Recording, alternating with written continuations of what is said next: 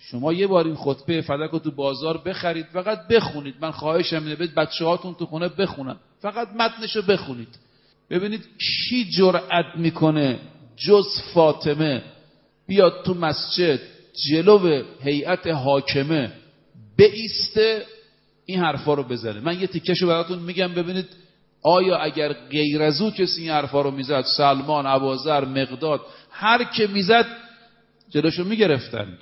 اومد بسم الله الرحمن الرحیم اعلمو انی فاطمه بنت محمد صلی الله علیه و بدانید من فاطمه چرا گفت من فاطمه چون پشت پرده بود. زنام دورشو گرفته بودن مردا داشتن گوش می‌کردن. نگن این کس دیگه است. البته حضرت زهرا صدای صدای رسول خدا بود. مثل زینب کبرا که صدای صدای امیرالمومنین بود. میشناختن صدای ایشون. بلند شد تو مسجد شروع کرد. حالا ببینید من یه چند بخششو میگم. یک فرمود شما منافقید. خیلی جرأت می‌خواد کسی برگرده به یه منافقید برگرده به هیئت حاکمه کسایی که حالا جایی به, به سراحت. عبارتشو بخونم؟ فلم مختار الله لنبیهی دار انبیائه و معوا اسفیائه زهرت فیکم حسکت و نفاق فرمود شما زمان پیغمبرم منافق بودید نفاقتون رو مخفی کرده بود. پیغمبر که از دنیا رفت نفاق خودتون رو آشکار کرد. ما تو انقلاب هم این چیزها رو دیدیم. بعد مرگ امام بعضی از این رو به اون رو شدن. حضرت امام که پاش رفت کنار اصلا مثل اینکه اینا یه چیز دیگه شدن. یه مرتبه برگشتن. حضرت فرمود پیغمبر که رفت شما نفاقتون رو آشکار کردید. خب این حرف حرف ساده ایه خود پیغمبر اکرم گاهی میفرمود انی اخاف علیکم منافقا عالم اللسان. من من در آینده از منافقا میترسم بر شما. خودش فرمود امیر المومنین میگه تو نهج البلاغه نگاه کنید دیگه نامه 156 این نامه رو به محمد ابن ابی بکر نوشته. حضرت خیلی محمد ابن ابی بکر رو دوست داشت. ایشون شهید شد.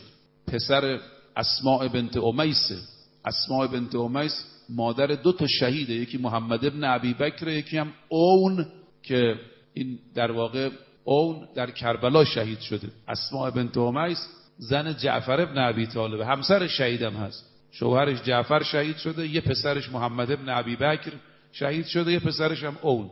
هم مادر شهیدم هم ایشون این نامه رو حضرت امیر به محمد تو نام تو این نامه حضرت امیر می نویسد پیغمبر من فرمود علی جان. من از کافرا بر تو نمیترسم.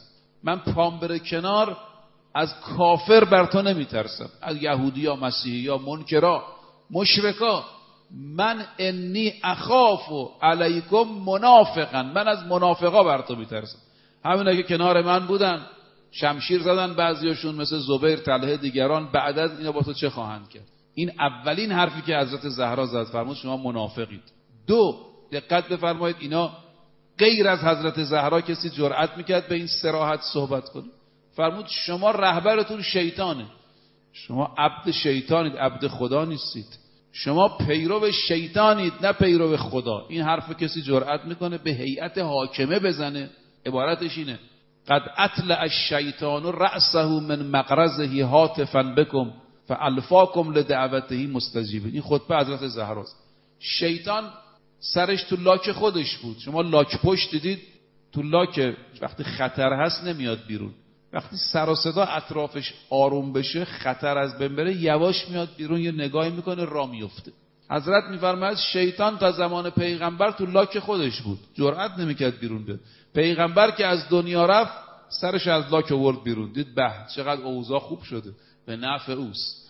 فریاد زد شما هم دورش رو گرفتید. قد اطلع الشیطان رأسه من مقرزه شیطان سرش از لاک ورد بیرون. هاتف ان بکن. به شما صدا زد.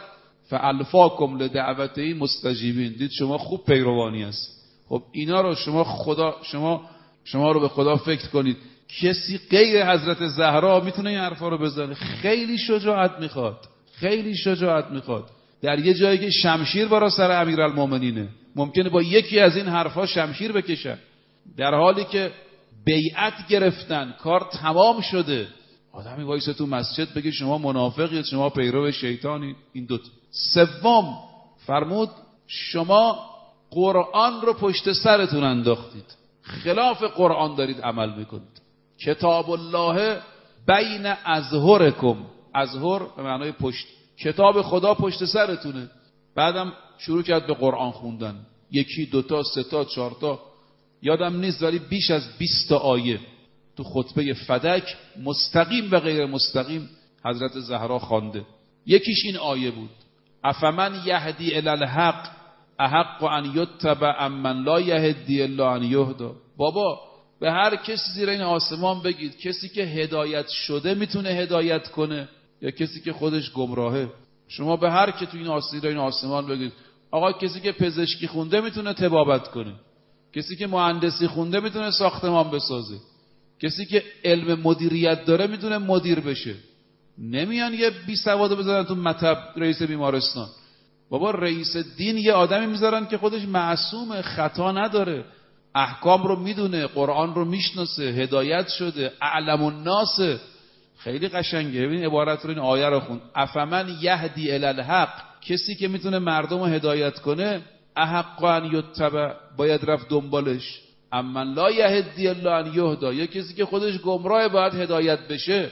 اینا حرفای حضرت زهرا سلام الله علیهاست. مطلب دیگری که ایشون اشاره کرد فرمود دینداری شما از بین رفته دین ندارید. سمل جلباب و دین ببینید این حرفا رو خب هر کسی جرأت می‌کنه بزنه. شما دین ندارید. منافقید پیرو شیطانید قرآن پشت سرتون. پنجم فرمود شما حرمت پیغمبر رو شکستید. حرمت رسول خدا رو شکستید. خب اینها من اعتقادم اینه خطبه فدک هویت شیعه است. دلیل تشیع دلیل دفاع از امامت و ولایته.